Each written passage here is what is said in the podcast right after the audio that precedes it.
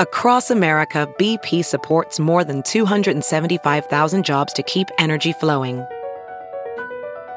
Jobs like updating turbines at one of our Indiana wind farms and producing more oil and gas with fewer operational emissions in the Gulf of Mexico. It's and, not or. See what doing both means for energy nationwide at bp.com slash investing in America. Have you heard you can listen to your favorite news podcasts ad-free?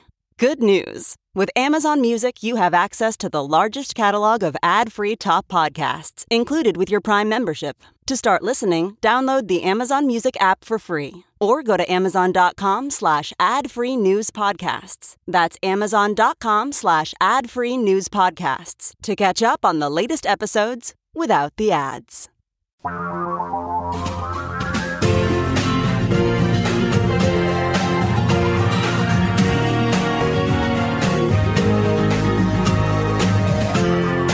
This is the Thom Hartmann Program. So, have you had the experience of having a member of your family or a friend or somebody that you work with or somebody that you're in some other way acquainted with uh, begin watching Fox so called news and watching their personality change, watching their politics change, watching them become a kind of zombie like cult member who is spewing hate and anger and racism constantly and, and uh, doesn't trust anybody and just becomes a different person. Jen Senko did. She saw this with her father and she turned it into a documentary. It's called The Brainwashing of My Dad. The website, thebrainwashingofmydad.com, as you might imagine. Her Twitter handle is Jen underscore Senko, just like I'm a Thom underscore Hartmann, J E N underscore S E N K O. Jen, welcome back to the program. It's been a while. Hi, Thom. How are you? I am great, and I'm so glad to have you on the program with us. I loved your documentary when it first came out. I think I've watched it twice. I might have watched it three times over the years because it's just so well done and so brilliant. You guys are, are reprising it, right? It's going to be out again. You want to tell us about this? Came out in 2016, but it's been kind of gaining more momentum and more popularity because it's more and more relevant. So I'm having mm-hmm. more people reach out to me that want to show it. So actually next Saturday, May 23rd at 7 p.m., the Democracy Reform Project is sponsoring a Zoom screening. If people want to see it, they want to sign up for it, they can go to thedemocracysurvey.org, click on news to sign up. So, yeah, and then I'm actually also writing a book I started writing a book about two years before, and then last year I had a publishing company come out and just email me out of nowhere and said, Did you ever think of possibly turning your movie into a book? And I'm like, Funny you should ask. So I am writing a book about the story, but also adding things in that I didn't get to add in to the movie because you can't have a three hour movie. People would fall asleep. Yeah. Yeah. That's absolutely marvelous. We're talking with Jen Senko, the writer and director and producer of The Brainwashing of My Dad, this documentary. Is it generally available anywhere else? Is it on any of the media platforms like, you know, Hulu or Netflix or anything like that? Or, or is this 7 p.m. thing this coming Saturday, 7 p.m. Eastern time, that'd be 4 p.m. here on the, on the West Coast? on um, May 23rd. Is that pretty much the only way to actually watch the whole thing? Oh, no, no, no. If they go to the website, they can actually see plenty of ways to see it. Right okay. now, the, the website, thebrainwashingofmydad.com, right? Right now, up until election day, we're running a, a Dump Trump special or a Stuck at Home special on iTunes. So you could rent it for 99 cents. So there's a great deal on iTunes, it's on YouTube.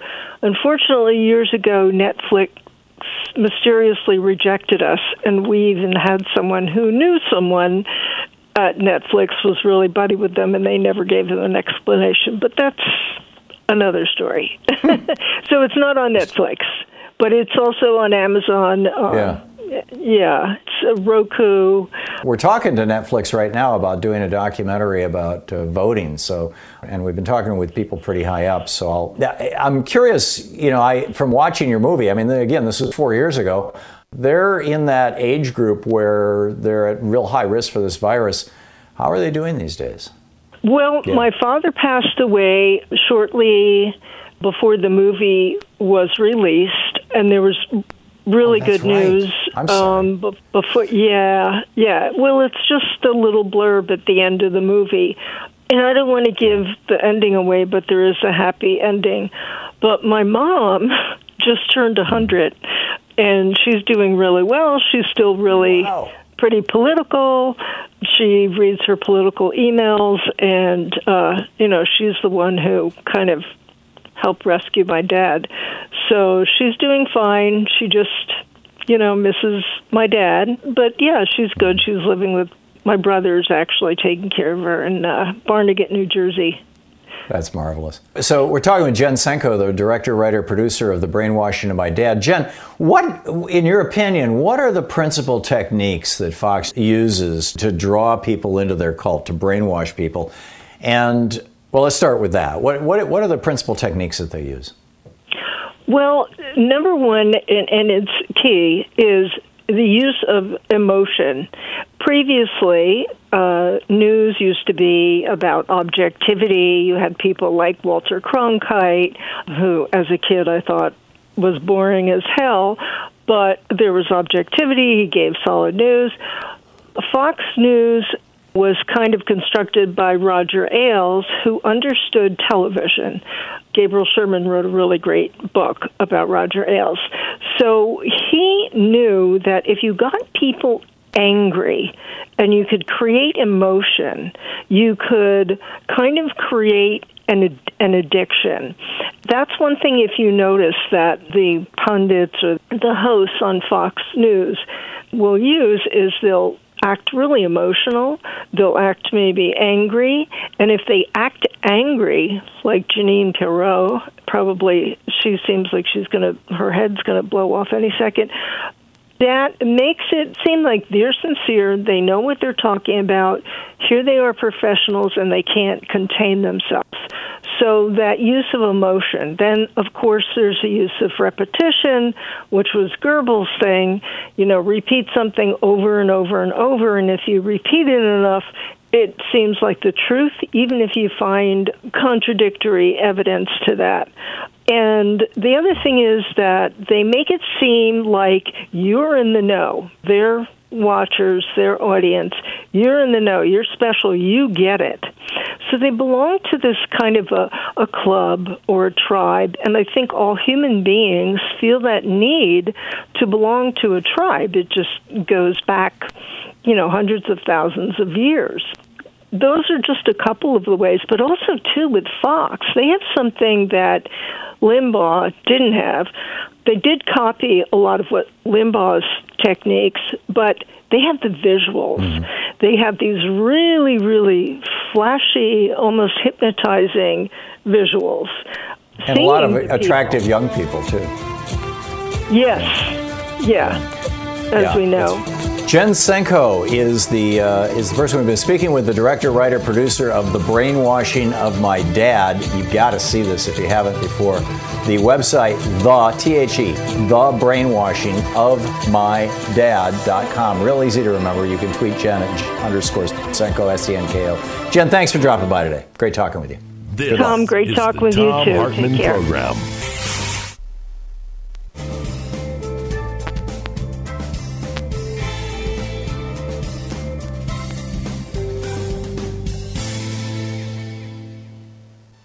Jay Gould, the railroad baron, this was back in the 1880s. Jay Gould was one of, there was this little group of four or five guys who basically owned all the major railroads in the United States. They were referred to as robber barons back in the day. Not just them. I mean, you know, that was the, you know, we call them billionaires today.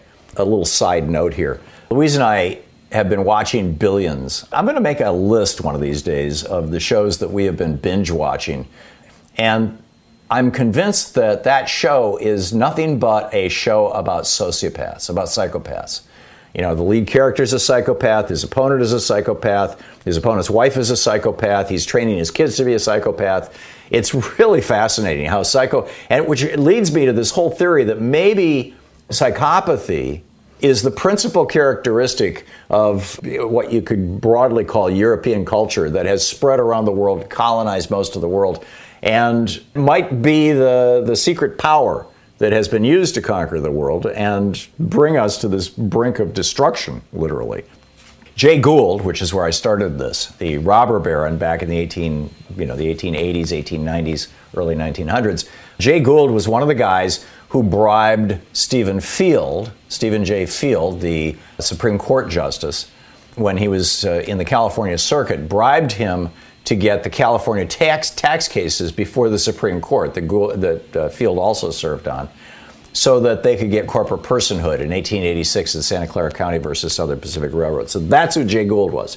Jay Gould once famously said that he was so rich, he and his buddies, that they could pay half of America's working people to kill the other half of America's working people. This was their strategy to break the unions. This was their strategy to, to stop any kind of rise of worker power. And look around you. This is what Trump and Fox News are doing. You know, this, this is clearly happening. I mentioned the bailout for the rich. We're at ProPublica, Jesse Eisinger doing some really good investigative reporting, or at least reporting on it. ProPublica, 10 weeks into the worst crisis in 90 years, they say. We've got 25 million people officially unemployed, more or less. But the S&P right now is up 30% from its lows in March, which is a huge profit opportunity. You know, somebody puts a, a billion dollars in and now they got 1.3 billion dollars. I mean, it is just amazing, right? Up 30%. And companies have sold record amounts of debt, particularly junk bonds, over this period of time, as I mentioned, because Jay Powell and the Fed are buying them. The Fed has $6 trillion worth of corporate assets on its balance sheets right now. That's more than Congress has appropriated. That's, I mean, it's just a mind boggling amount of money. And asset holders like Apollo and Blackstone, they're being insured now by the Fed. JP Morgan economist wrote in a celebratory note on Friday, quote, the Fed has explicitly indicated that there is no dollar limit and no danger of running out of ammunition. So off we go to the races, right? Meanwhile, you have two House panels Joaquin Castro, who's the chair of the Foreign Affairs Subcommittee and which oversees the State Department, and John Larson, who's uh, the chair of the Ways and Means Subcommittee on Social Security, which oversees the Social Security Administration. Both saying to Mike Pompeo, "Tell us about this Eagle plan." Where every American who has a Social Security account, which is basically every American who's ever had a job, or it's basically every American, that you can take 10 you can get $10,000 right now to get you through this crisis so you don't starve or go homeless, become homeless. And in exchange for that, we're going to cut your social security when you retire. Uh, the idea was sent to a guy named Keith Krach. Keith Krach is good, who works in the State Department with Mike Pompeo. He's good buddies with Jared Kushner. In fact, they traveled together on the presidential delegation to Davos, Switzerland in January for that World Economic Forum. And the guy who works for Jay, uh, to, who works for Keith Krach, who actually wrote the plan, his name is Paul Tuow, T-U-O-W, and he's the chief strategy officer for Krach. Krach is kind of the chief strategy officer for Kushner, and Kushner tells Trump what to do every day. So expect to hear more about the Eagle Plan, this brilliant program by the uh, State Department to shovel a whole pile of money over to working people by taking it out of their Social Security. Coming to a, uh, a news story near you soon. This is what's coming. This coronavirus has presented this opportunity for Donald Trump and the Republican Party to fundamentally change America. And I'm not just talking about the literally hundreds of rules and regulations that protect you and me from toxic chemicals and toxic pollution and safety standards in the workplace, safety standards among consumers, standards for safety for toys for little kids, all these things that are being blown up, regulatory agencies that are being gutted. EPA losing half its scientists, the Interior Department being run by an oil lobby, the free for all for public lands. That's not what I'm talking about. what I'm talking about here is a little more narrow, but just as bad. I mean, you know, this is just another piece, right, of this whole blob of horror that is the Trump administration and the Republican Party. And it's not limited, by the way, to the Trump administration and the federal government. This is happening in every red state, every state that is largely controlled by Republicans in the United States.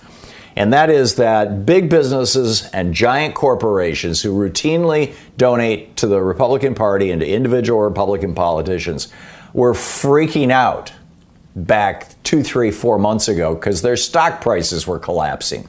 And stock prices are, you know, or stock, stock options are the principal way that these guys walk away with huge amounts of compensation. If you look, for example, at United Healthcare, a publicly traded company, back in the day, Dollar Bill McGuire was only paid a few million dollars a year as his official paycheck. So the company only had to pay unemployment on a few million dollars a year, the, the unemployment tax, insurance fee. They only had to pay his social security payments on the first hundred and whatever thousand, hundred and fifteen thousand dollars that he earned. And he only had to pay income taxes on, you know, a couple million bucks.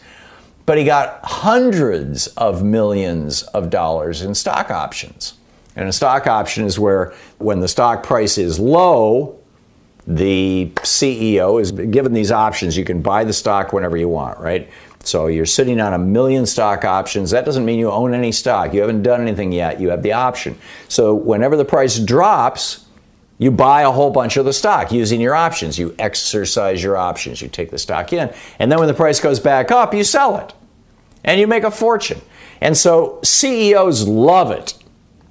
When the market crashes, for a short time and then recovers, which is exactly what's happened. So you can take, you know, $100 million worth of stock options, and when the price of the stock drops by 40, 50%, you buy that stock at half price, the stock comes back up, and now your $100 million worth of stock options is worth $200 million, and then you sell it. And that's how Dollar Bill McGuire, the CEO of United Healthcare back in the day, ended up taking $1.6 billion as compensation out of United Healthcare. It was almost all through stock options. And this is the game that CEOs have been playing forever. Stephen J. Hemsley, the last CEO of United Healthcare, over $800 million this way, almost a billion dollars. So they were looking at their stock prices and going, whoa, there's a problem. At the same time, average families were freaking out. You've got 40% of people earning under $40,000 a year, according to Jay Powell, the Fed chief, are now unemployed and without a paycheck.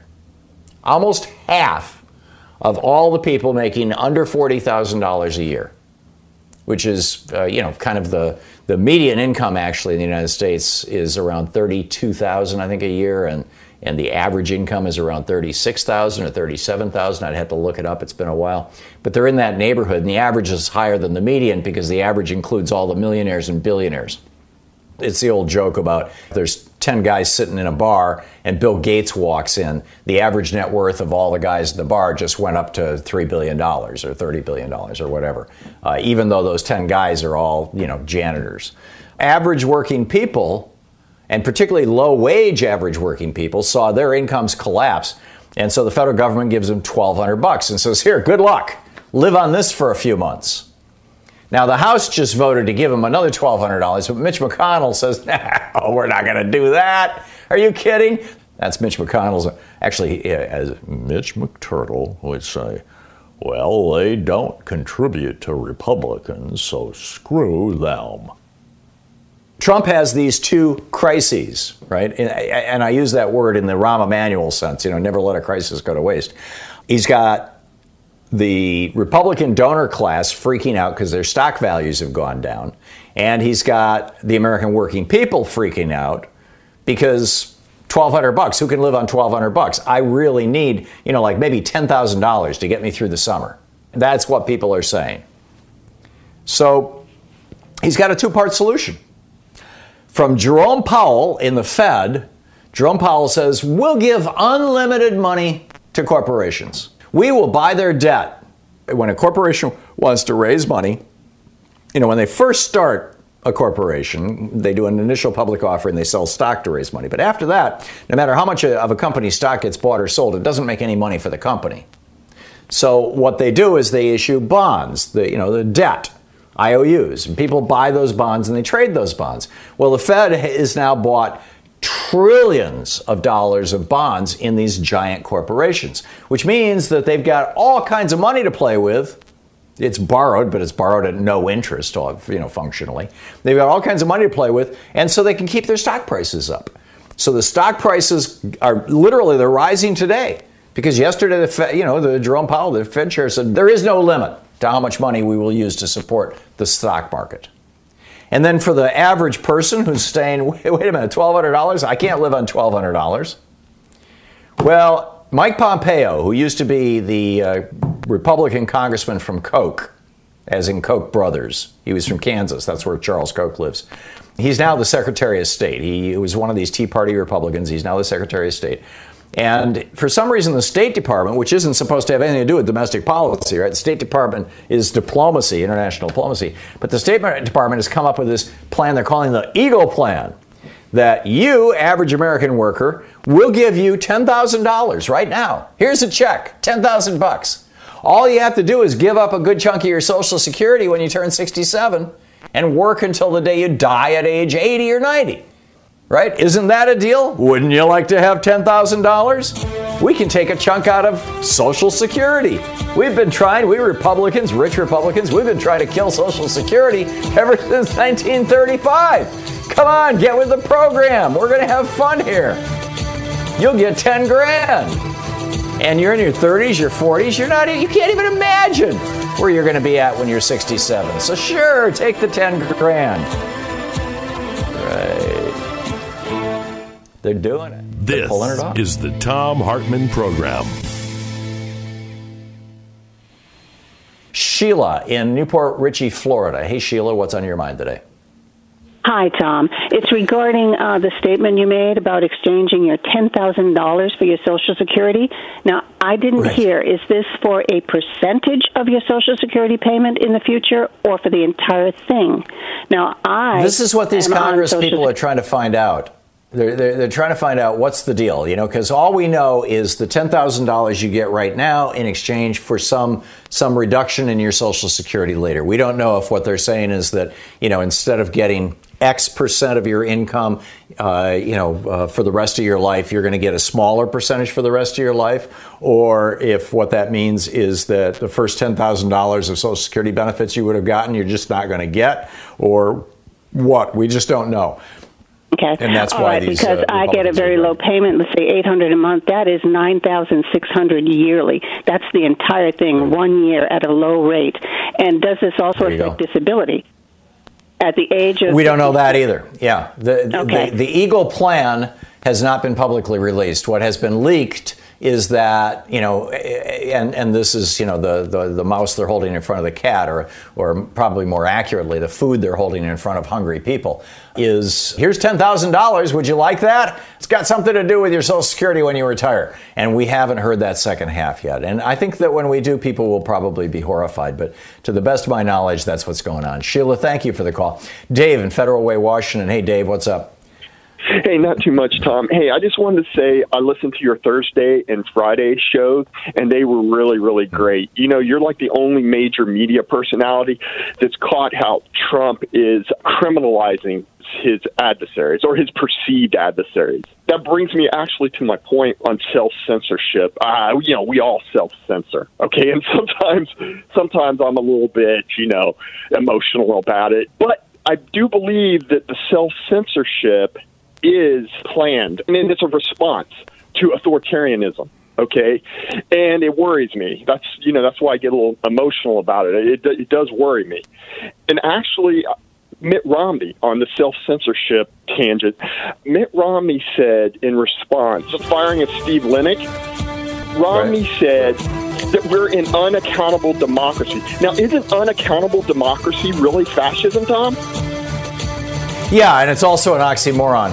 And I really get this, Dave. Over the weekend, I just had this sudden hit. I just, you know, published last Friday on AlterNet and all over the place a, a, piece on Bill Barr, and I thought, oh my God, what if he decides to go after me? You're Dave, thanks a lot for the Thom call. Hartmann. Visit thomhartmann.com for audio and video archives. Is Bill Barr going to direct State Department goons to start snooping into me? Wouldn't put it past him. And welcome back. Omar in Herndon, Virginia. Hey, Omar, what's on your mind today?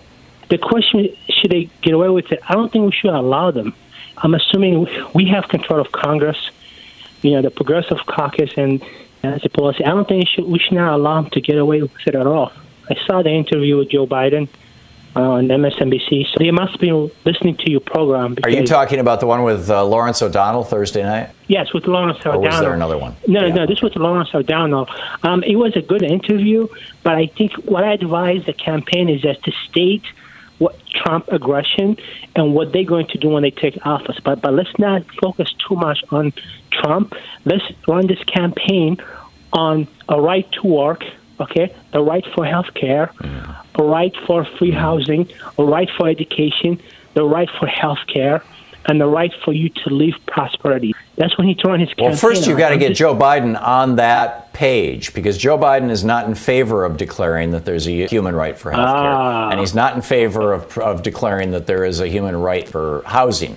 He is okay with saying there's a human right to make a reasonable living wage, but I don't believe he's fully endorsed the $15 minimum wage as being that amount. No. So Biden's got a ways to go. And what's going to tell us, Omar, whether he goes that distance or not, is probably going to be who he picks for vice president. Because whoever he picks for vice president is probably going to be our president in 2024 or 2025, January, when that person gets sworn in, when she gets sworn in. And that's why I'm hoping that he picks an actual, genuine progressive like Stacey Abrams or Elizabeth Warren rather than a corporate Democrat like Amy Klobuchar or uh, Kamala Harris. Although I think Kamala Harris um, is closer to the progressive mold, uh, certainly than Amy Klobuchar. Amy Klobuchar is the one who scares me the most. Well, she is a creature of the big lobbyists. Well, well, I don't want Kamala Harris because she's a corporate Democrat. I mean, she did a lot of favor to Steve Mnuchin. The reason why he's not in prison right now, and I, because of the pass that she gave him. So I do not want. I want Sally Yates. That would be a good VP, and if not, Elizabeth Warren. There's nobody else that she yeah. described. Sally Yates has never held political office. She's never held. I mean, you've got to have somebody who can stand for president, somebody who can run for president in 2024 and win. And if you look at all the people who were who were campaigning out there in the last, you know, mm-hmm. in the mm-hmm. Democratic primary, um, the only two candidates who were drawing literally every single crowd, more than 5,000 people, you know, bigger than Trump rallies, every single crowd, were Bernie Sanders and Elizabeth Warren. And yep. four years from now, Bernie Sanders is probably not going to be able to run for the presidency. He's probably going to, you know, he's going to be 80. He's going to be in his 80s. Four years from now, Elizabeth Warren is going to be in her in her early 70s. You know, should be 73, 74, and she uh, is and looks young for her age. So we have to think about who's going to be president in 2028, and who are they going to turn the White House over to. So Omar, thanks a lot for the call. It's great to hear from you, and I love talking about this stuff. Tim in Midland, Texas. Hey Tim, what's up? A virus actually needs a live cell to to replicate. But that's no, I get that. But there's different mediums that are, are more hostile or less hostile to a virus, and that's I was just wondering out loud whether you know flesh would be less hostile to a virus than, for example, steel. I have no idea, but I was just. Oh, I got you. Anyhow, okay, back to you. Yeah. Well, well my, my my main question of the day is, uh, you know, do you believe we have a constitutional republic or some other form of government? Well, clearly, this is a constitutionally limited democratic, representative democratic republic. That you know that that is the definition of what we have. The Constitution limits the powers of government. We have elected representatives. We don't have direct democracy like Greece did, uh, or like Athens Correct. did. Um, and, yep. uh, and, our, and, our, elected representatives are elected by majority rule, which is generally considered democracy. So it's it's democratic, and, and it's all in the in the context of of a system that operates by the rule of law, of republic. Why? One of the questions that keeps coming up is uh, looking at the electoral college as opposed to the simple simple majority. And mm-hmm. the founding fathers, when they developed that, I think was really poignant and you know forward looking to develop a system that allowed all states you know representation And the reason I have the yeah that that was one of the allow- issues, Tim. But the main the main issue actually, if you go back and read, this debate happened in the middle of June in 1787 in Philadelphia, and Madison kept copious notes on it, and you can read them online. I just wrote a book about this, the hidden history of the war on voting, and there's a whole chapter about this. What they were actually concerned about was the fact that it was a four day ride from South Georgia to Washington D.C. and if or New York was actually the capital back then, even longer ride. And they just figured there was no way that the average person could know who the candidates were and who were really good and who were really bad. And so, you know, and Hamilton wrote about this in Federalist. I think it's Federalist 56 at some length. That the whole point of the of the Electoral College was to prevent knaves. He said people of low political skills might succeed in becoming a governor or a mayor, but they would not slip past the Electoral College. So it really had very little to do with letting all the states have a say. Mostly what it had to do was the fact that there was no national communication system outside of the outside of the mail, which was very, very slow back then. Tim in Seattle. I feel bad for our conservative brothers in the country. Uh, my heart goes out to them. They're just so confused and they're brainwashed and they are uneducated. And I would love to see us really start to spend money like we have been with doing the great documentaries about the environment changes and put it into trying to re-educate these people. If we can't mm-hmm. break through the wall of Fox TV and Limbaugh and stuff, go okay, fine, but we could go down and spend money. You know, I, I don't mean to pick on the South, but let's just say, for example, is there any money that I don't know about? Is there background people who are really to invest in billboards? Going to invest in, you know, those little signs you see on a shopping cart? I mean, just really kind of let's spend the, The money billboard thing is, is big right now in Kentucky. There's this whole series of billboards in Kentucky that they're putting up along the major freeways that say Moscow Mitch. It's it's got Mitch McConnell rattled. Oh, that's fantastic. Yeah, if we can Yeah. tap into more like the caller, he had a southern accent and he's fed up with Trump. If we can circle some of those people in and get them to have Mm-hmm. testimony and say, and Trump lied to us. You know, he let me down. Yeah. And Or you're talking about the guy from West thing. Virginia who said that his local VA they lost their masks because uh, Kushner stole them. Yeah. Yeah, yeah, exactly. You know, and I, I like that Hillary brought those women out to say what Trump had done to them in 2016. Maybe next time we bring out all the people that he screwed over with job promises and breaking contracts and let them get in front of the camera. If I can also say one more thing, I am super mm-hmm. proud of some parts of our government right now because I'm in standby layoff with my Teamster job, and unemployment that I paid into is absolutely working, and it's keeping my family afloat. So we've got to focus on the parts of government that does work, especially like what the Progressive Caucus have pushing forward. I think we all need to stop saying that the media isn't right and the media doesn't do this and the media doesn't do that because we shouldn't be even following mainstream media. We should be listening to your show, Democracy Now, Ralph Nader. I mean, you know, all of these places that are bringing the truth. I don't care what the Spokane Review says or even the LA Times. I mean, we need to only concentrate on what real media is. Well, I don't disagree that there's a lot of good stuff to be found on this show and on Amy Goodman's show and Stephanie Miller and Randi Rhodes, et cetera. Mm-hmm. But I would add to that that if you don't know what's being said in the main corporate media, in the CNN, MSNBC, New York Times, Washington Post media, and if you don't know what's being said over on Fox News, that Mm-hmm. you are less prepared to deal with people when they want to discuss politics with you. You really need to know what are the memes out there. What are the positions that people are taking? So anyway, Okay. I, and, and, you know, I try to share as much of that as I can with people. Process some of that stuff and share it with you and give you the information. There was a whole thing about they think that they're uh, by harassing people who are wearing masks, they're owning the libs. I mean, this is a thing now, right? And it's going to get worse. It's Kaley Cuoco for Priceline. Ready to go to your happy place for a happy price? Well, why didn't you say so? Just download the Priceline app right now and save up to 60% on hotels. So, whether it's Cousin Kevin's Kazoo concert in Kansas City, go Kevin, or Becky's Bachelorette Bash in Bermuda, you never have to miss a trip ever again. So, download the Priceline app today. Your savings are waiting. Go to your happy place for a happy price. Go to your happy price, Priceline. Welding instructor Alex DeClaire knows firsthand how VR training platforms like ForgeFX can help meet the demand for skilled workers. Anywhere you go look, there's going to be a shortage of welders. VR training can help welding students learn the skills they need to begin and advance in their career. The beauty of virtual reality is it simulates that exact muscle memory that they need. Explore more stories like Alex's at meta.com slash metaverse impact.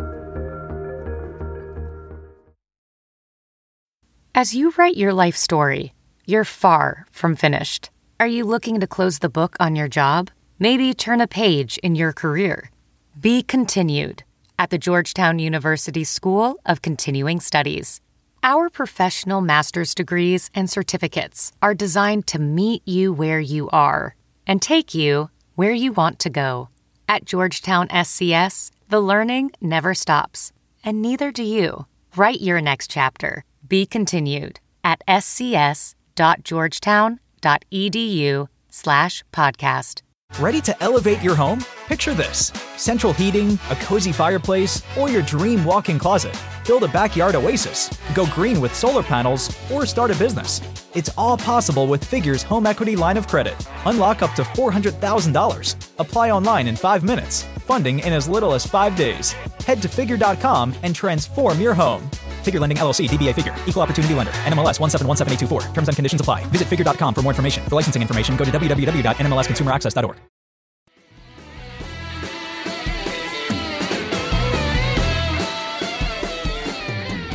So, would you like to watch the Thom Hartmann program? All three hours of our program, patreon.com, P A T R E O N.com slash Thom Hartmann, T H O M H A R T M A N N, all run together. When you become a supporter of the program through Patreon, you have access to the full three hour show and special content that we put up every single week that is unique specifically to our Patreon page. So check it out. Patreon.com slash Thom Hartmann. Thank you.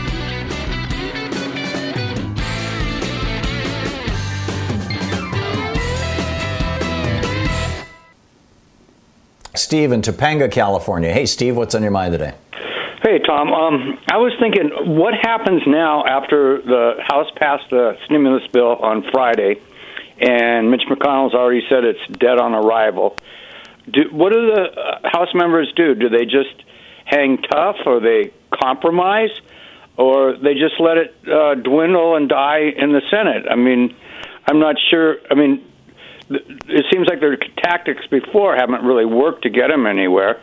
And like you said last week, you know, if they wanted three billion or three trillion, they should have asked for six, and they didn't do that. So, do they just get it whittled down, or what's the what's the strategy here to, you know, kind of take their power back a little bit? Anyway, I'll take my uh, answer off the air. Yeah. Thanks. All right. Okay, thank you, Steve. Yeah, good talking with you. I don't know the strategy, frankly, which troubles me. Um, and and there may well not be a strategy other than doing the bill and assuming that everybody actually reads the New York Times and knows what the bill says. And the fact of the matter is, the vast majority of people, the vast majority of Americans, don't even know that, that the House passed a bill. I, you know, I can guarantee that. And you know, no reference to it at all on Fox News, or if there was, it was you know condescending and sneering.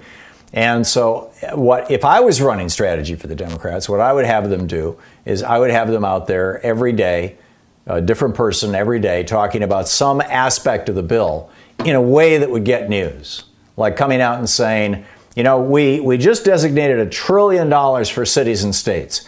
But if it's really important to the Republicans, we're willing to cut that by $50 billion and have some cities just have to lay off some police departments. We're willing, you know, or or you know, we're thinking about actually we've got to increase that by 50 billion dollars because we just discovered that Des Moines, Iowa, won't have enough money to keep their fire fire department uh, uh, staffed. So, excuse me, we're willing to do, you know, figure out some news hook, right? Go out there with a news hook and say, this is what we're willing to do. This is how we're, we're willing to make this happen. That's, frankly, that would be my advice. That's what I would do. Chris in Seattle. Hey, Chris, what's on your mind today? Thom, I think you basically just touched on it. I was going to say, why can't any Democrats figure out how to use the bully pulpit? We are living in a reality TV world. This is what people see and do. And when Obama was in, I remember every single day the power of the presidency is the bully pulpit. He would come out and say something, and immediately the leaders of the Congress would come out, the, uh, the Republican side, and get on TV countering him. They would get out there. They, they have the ability Right. to push their message. Lock her up, lock her up, lock her up.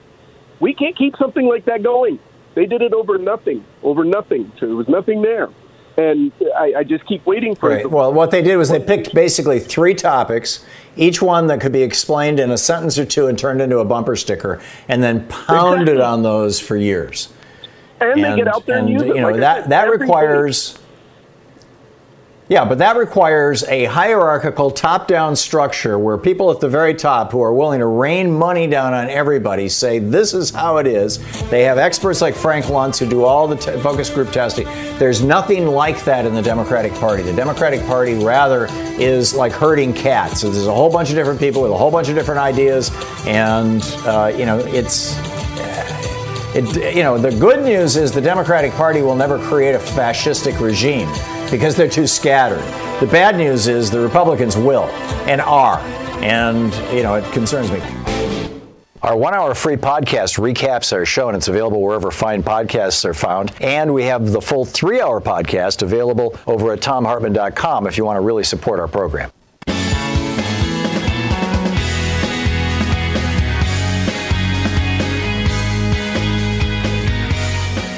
Thom Hartmann here with you. There's just a pile of stuff that we all need to know about. It looks like the Inspector General for the State Department, each major agency has a person called an Inspector General. And, you know, if you watch these cop shows on TV, you know, the, the guy from Internal Affairs is here, and all the cops are like, oh no, oh my God, I hate Internal Affairs. The guy from Internal Affairs comes in and says, I know what you're up to. You planted a gun on that guy. We're going to bust you. This is the end of your career. You know, that kind of stuff, right? The, the Inspector General in an agency is the same thing as the internal affairs in a police department. You've probably never seen a, uh, you know, a major television program. Maybe they should come up with one about in, inspector generals, right? The- the- it would make it would actually make a damn good show. Um, but in any case, so you know, uh, Trump fires an inspector general. People go, yeah, so what? I don't know what that means. Well, that means that he just fired the cop in the department, the one who makes sure that nobody does things that are illegal. And it turns out, at first we thought that the inspector general was being fired because Mike Pompeo and his wife were having staff members run errands and pick up food and, and do grunt work and take care of their kids or whatever it was. You know, there's this whole, whole, eh, which is illegal. Can't use government employees or government facilities or government anything for your own private benefit. And his wife travels with him all around the world and lives in a life of lux, you know, lap of luxury. I mean, after all, the, Mike Pompeo is one of these uh, acolytes, one of these children of the Trump, of the Kochs, rather, of the billionaire class. They, they, they bought him, they own him, they, they did his, they created his political career and now he's Secretary of State and he's cashing in. So we all thought that that was what it was, but actually it turns out that it looks like the State Department oversaw this sale, this $8 billion sale of weapons to Saudi Arabia, that Saudi Arabia is using to bomb the crap out of Yemen.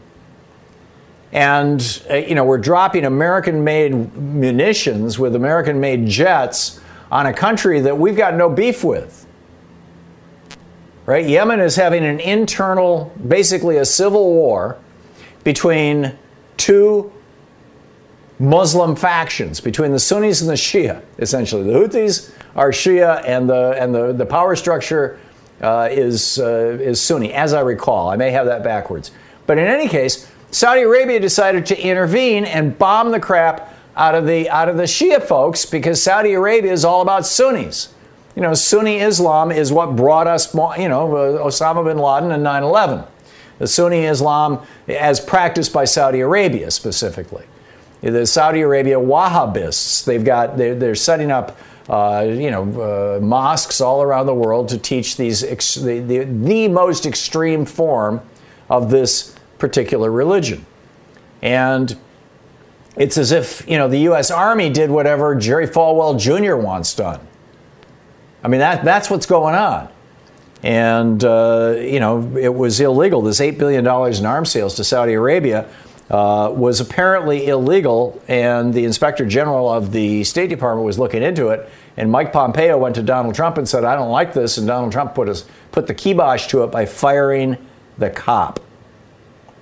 Meanwhile, in response to the coronavirus, countries around the world are responding in just some spectacular ways. Most of the countries of Northern Europe still have their unemployment rate in the 4 or 5% region. Why? Because they're directing money right to workers in exchange for the companies keeping those workers on the payroll until someday in the future when they can go back to work. So they don't have high unemployment numbers. They haven't, they haven't atomized their, their uh, national, essentially, welfare programs all of these countries have national health care programs, so nobody has lost their health insurance.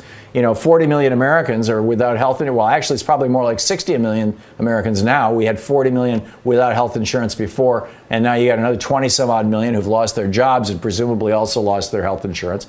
And then on top of that, you got another 100 plus million Americans who can't who can't afford to use their health insurance because they can't, you know, 60% of Americans can't deal with a $1,000 bill. You know, uh, and, and if you, you if you go to your doctor and you have to go to the hospital and have even some small procedure, a biopsy or something to find out if you actually have cancer, what is that pain? Or what is that lump? You know, it's going to cost thousands of dollars in copays, and people can't do that. And so they're, they're putting this stuff off. Well, Spain not only gives everybody free health care and has for decades, but now they're experimenting with a universal basic income scheme. It's only 500 bucks a month but it's a start. I mean, it's going to 100,000 people in Spain, and they are saying that this is not going to be a temporary program. Uh, the Spanish Social Security Minister, uh, Jose Luis Escriva, said that this will be, quote, a permanent safety net for the most vulnerable. So while states and counties and cities all across America right now are laying off teachers and cops and firefighters, and, and, and in some cases trash collectors because they have lost their state revenue and the federal government won't help them out. And Mitch McConnell says, no, we're not going to bail them out. And Donald Trump says, uh, you know, no blue state bailout. While that's happening, countries like Spain are keeping their people whole, keeping their systems in place, keeping their states or provinces or whatever they call them in Spain whole, and they're giving everybody for the rest of their lives who is at the bottom end of the income scale, 500 bucks a month. What's wrong with us? You're listening to the Thom Hartmann program. What's wrong with us? He asks rhetorically. Obviously, the answer Republicans, conservatives, and right wing billionaires. That's what's wrong with us.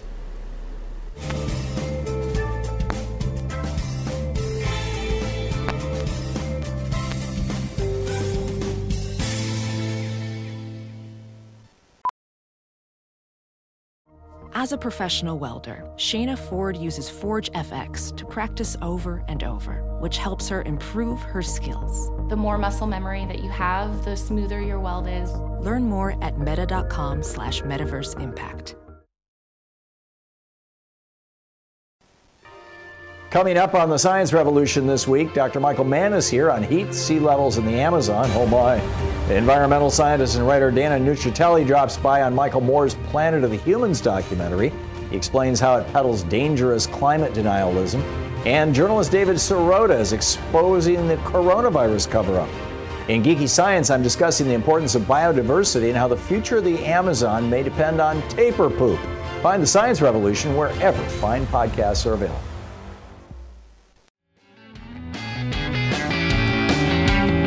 So, actually, as I was describing the State Department firing their watchdog, or Donald Trump firing the State Department Inspector General, their watchdog, Kerry Eleveld just published a piece on Daily Kos just minutes ago that goes into a little more detail on this, which I hadn't realized.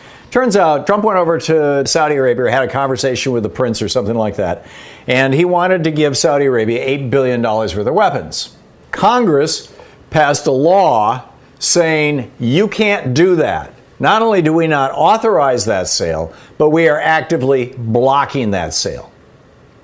Trump vetoed the law, but he still didn't have the ability to give Saudi Arabia $8 billion worth of weapons because, you know, he didn't have congressional authority. So he declared a phony state of emergency And then the State Department, you know, started shoveling weapons over there, and they started shoveling money back this way. All was good again between the Saudis and uh, Jared Kushner and his loans, and God only knows what all. Right? That's what happened. That's what the Inspector General was looking into, and apparently why Trump fired him. One other thing I wanted to share with you really quickly inequality.org, which is Chuck Collins' organization, does a kind of daily newsletter. And their petulant plutocrat of the week. This is hysterical. Uh, this guy, his name is Rodney McMullen, and he's the CEO of Kroger, one of you know the nation's largest supermarket chain. And uh, he had a choice, uh, Rodney McMullen. He takes a salary of uh, $21.1 million a year or at least did in 2019. He has about 20,000 Kroger workers who are frontline workers who are right now getting an extra $2 an hour as hazard pay. You recall I was ranting last week about how I think hazard pay should be time and a half, but whatever. Two bucks an hour. They're getting an extra $2 an hour. And he wants to do away with that. Well, he had a choice. He could do one of two things. He could either reduce his own salary from $21.1 million to a mere $1 million a year. And that would free up $20 million, which would be enough to give all 20,000 workers two bucks an hour for the next three months. Or he could tell them, no, you can't have that two bucks for the next three months and take his, his full $21 million paycheck. And Rodney McMullen has apparently decided to take, to take his, uh, his $21 million paycheck. It's, uh, it's sad, it's disgusting, but, you know, hey, we need to know what's going on, right? We need to know what's going on. Bob in Asheville, North Carolina. Hey, Bob, what's on your mind? About AOC. She's ruffled some progressive feathers lately by moving ever so slightly, maybe a little to the center. And I'm wondering if Nancy's grooming her to replace her or if she's politicking for the job. Because if I remember correctly, didn't Nancy say she was going to retire in 20? That was part of the deal with Tim Ryan. Or did she made? I don't believe that Nancy had to make a deal with Tim Ryan. Um, he didn't represent a real threat to her to her speakership and I don't recall any particular deal. Although, you know, I may be wrong, Bob. I, you know, sometimes I miss those things. Alexandria Ocasio Cortez is a political genius. She is, in my opinion, she is the Bill Clinton of this era. That is to say, you know, a politician who can just rapidly climb through the ranks based purely on their on their oratorical and person-to-person skills.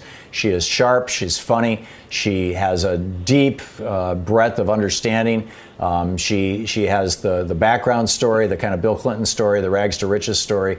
Um, and and she's young. She's got a hell of a long career ahead of her, and it wouldn't surprise me at all if if uh, a couple years down the road, um, maybe a little more than one or two, but not much more. Uh, she ends up in a certainly in a leadership position in Steny Hoyer's position or something like that, and possibly even Speaker of the House. I would love for her to be Speaker of the House. I, you know, I, I would do just about anything to see AOC climb that political ladder. And she's got two Democrats challenging her in a primary right now, one of whom has got a lot of money behind her because she used to be a Republican. She declared that she's a Democrat so that she could run against AOC and she's corporate and all that kind of stuff. So, you know, she's she's got a primary battle coming up that she's actually having to raise money for and she's asking people for help. But in terms of you know being groomed for Pelosi's replacement or where she's going from there or any of that kind of stuff, I don't. I honestly don't have any kind of inside information to share with you, Bob. Um, but I, I, I would love to see her play a larger role on the national scene. Jenny in Miami Beach, Florida. Hey, Jenny, can you hear me? What's up? Yes, I can hear you. Hi, Thom. I'm calling um, to talk about the article today in the New York Times, which was freed by the court ruling. The Republicans are stepping up effort to patrol voting. Um, you've talked about it right. before in your book, The War on Voting. You talked about like the big uh, role that provisional ballots play. I think a lot of like the, the Republicans movement right now is not only to set up poll monitors, but also to train like poll monitors and poll workers to work at those sites. And I think we have to put like a really huge effort on educating people about the fact that provisional ballots are not really casting a vote. They're not counted until they actually get to a judge and also recruit, right. making sure that we recruit poll workers at both sides of the aisle, and that in those polling stations that there's like an even distribution of at least of poll workers. And also stepping up tactics, sort like we did in 2009. I clearly remember having attorney friends of mine positioned all over the U.S. to help elect the first African American president. And I think that we need to yep. see it with that sort of urgency in order to save our democracy. I agree. And you know, the person at the forefront of this is Stacey Abrams. She is running an organization that is now operating, I believe, in 35 states. I mean, they're, they're, they're, uh, she has gone from being a local or regional power at the very most to being a national power. And uh, I, I'm sorry, I don't remember off the top of my head the name of her organization. I think it's Fair Fight. Um, but you could certainly uh, plug it into a search engine and get her information. And, and I would strongly recommend that anybody who's concerned about this issue uh, do whatever you can to support Stacey Abrams in her efforts and her organization. Send them money, volunteer. Uh, I know they're looking for volunteers, they're looking for people to participate.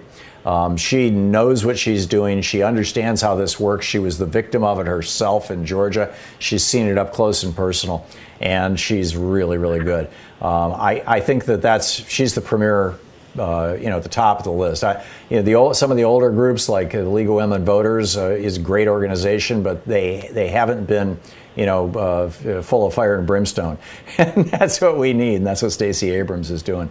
Jenny, I got to move along, but thank you for the call. Beverly in West Hills, California. Beverly, what's on your mind today? listening to the Ralph Nader radio hour yesterday, um, one of his uh, last guests was speaking about uh, the Trump death clock that was uh, placed in uh, Times Square in New York City. And he yeah, said that uh, right now that putting up billboards and even putting up this clock that has like a countdown must be an electric clock that you know as the deaths continue you know uh, the numbers keep going higher. Um, he suggested that in other parts of the country um, as as people do become sicker um, and perhaps even die, you know, from the COVID nineteen, that uh, people can rent billboards for a song. You know, uh, right now, uh, he said, in fact, this huge fifty-eight foot high uh, uh, billboard was only it was less than ten thousand dollars. Yeah, and, and billboards in rural areas can be really cheap. I mean, in some cases, it's a, a few hundred dollars a month to rent a billboard. And billboards can be very, very effective. The death clock, by the way, I found that absolutely fascinating, Beverly, because I assumed that it would say right now 90,000 dead, right? Uh, but actually, right. what they're doing is they're comparing the number of dead people right now with what that number would have been if in early February or even late February, Donald Trump had shut down the country instead of waiting until the middle of March. If he had done it when he was first strongly advised to do it by his public health officials. And so it's about half of the total count. I don't, I don't recall the number now. It's been a, a, week since I looked at it. I saw it when, when the press release first went out. So, so right now, the total deaths is, you know, 90,000 more or less. The death clock may say that the total, you know, the, the ones that, you know, where Donald Trump explicitly has their blood on his hands might be 50, 60, 70,000. I'm not sure what the number is. But I think it's a spectacular idea. And I would encourage anybody who's got, you know, a, a, a, you know, who has, is a person of means, somebody who has the ability to spend five or ten thousand bucks for two or three months, or from now until the election, on putting a Trump death clock on a billboard near you. People are starting to get out and drive, even if they're just going to pick up food at a restaurant and uh, and and the cost of billboards now are cheap, cheap because advertising revenues have collapsed. Beverly, thank you for bringing that up. That was brilliant. We'll be right back. Thom Hartmann. Visit thomhartmann.com for audio and video archives.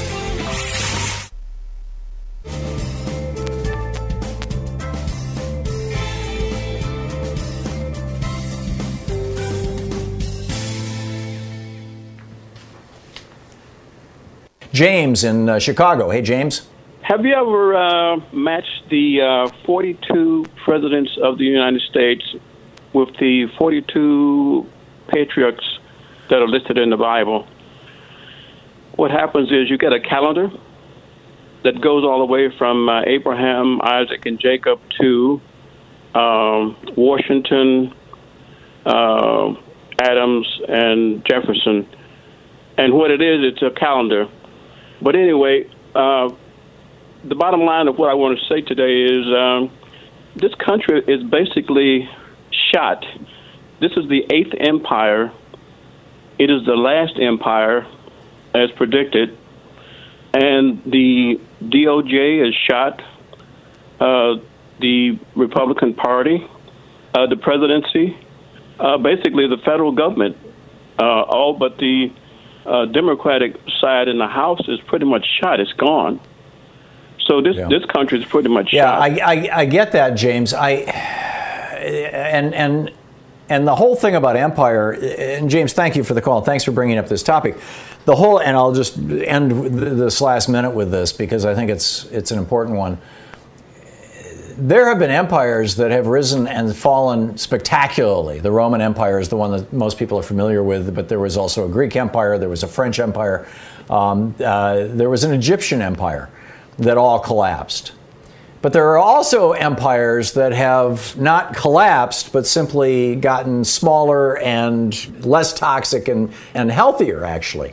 And that would be the Dutch Empire. They, they owned the world's trade in the 1500s. In the mid 1600s, they had been eclipsed by the British Empire. The British Empire grew, and it was the world's largest power until really the mid 19th century. And certainly after World War they just basically ceased to be what they are. I mean, the British Empire just ceased to be the British Empire anymore. And so the lesson for this, for the United States, is that as we cease to become an empire, and we haven't yet started that process, but I think it's inevitable, we need to start bringing our military bases home and start looking within and building America as a country, building America for what we can do and stop our dreams of empire, frankly, in my opinion, because they've become toxic. Anyhow, thanks so much for being with us today. We'll be back tomorrow, same time, same place. In the meantime, tell people about progressive media. Tag You're It. You've been listening to Thom Hartmann. For audio and video archives, visit thomhartmann.com.